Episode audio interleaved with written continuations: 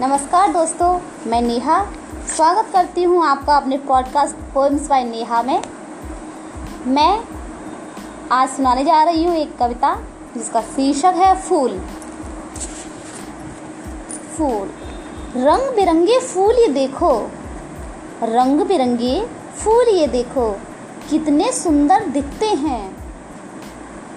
अपनी भीनी भीनी खुशबू से सबके मन को खुश कर देते हैं।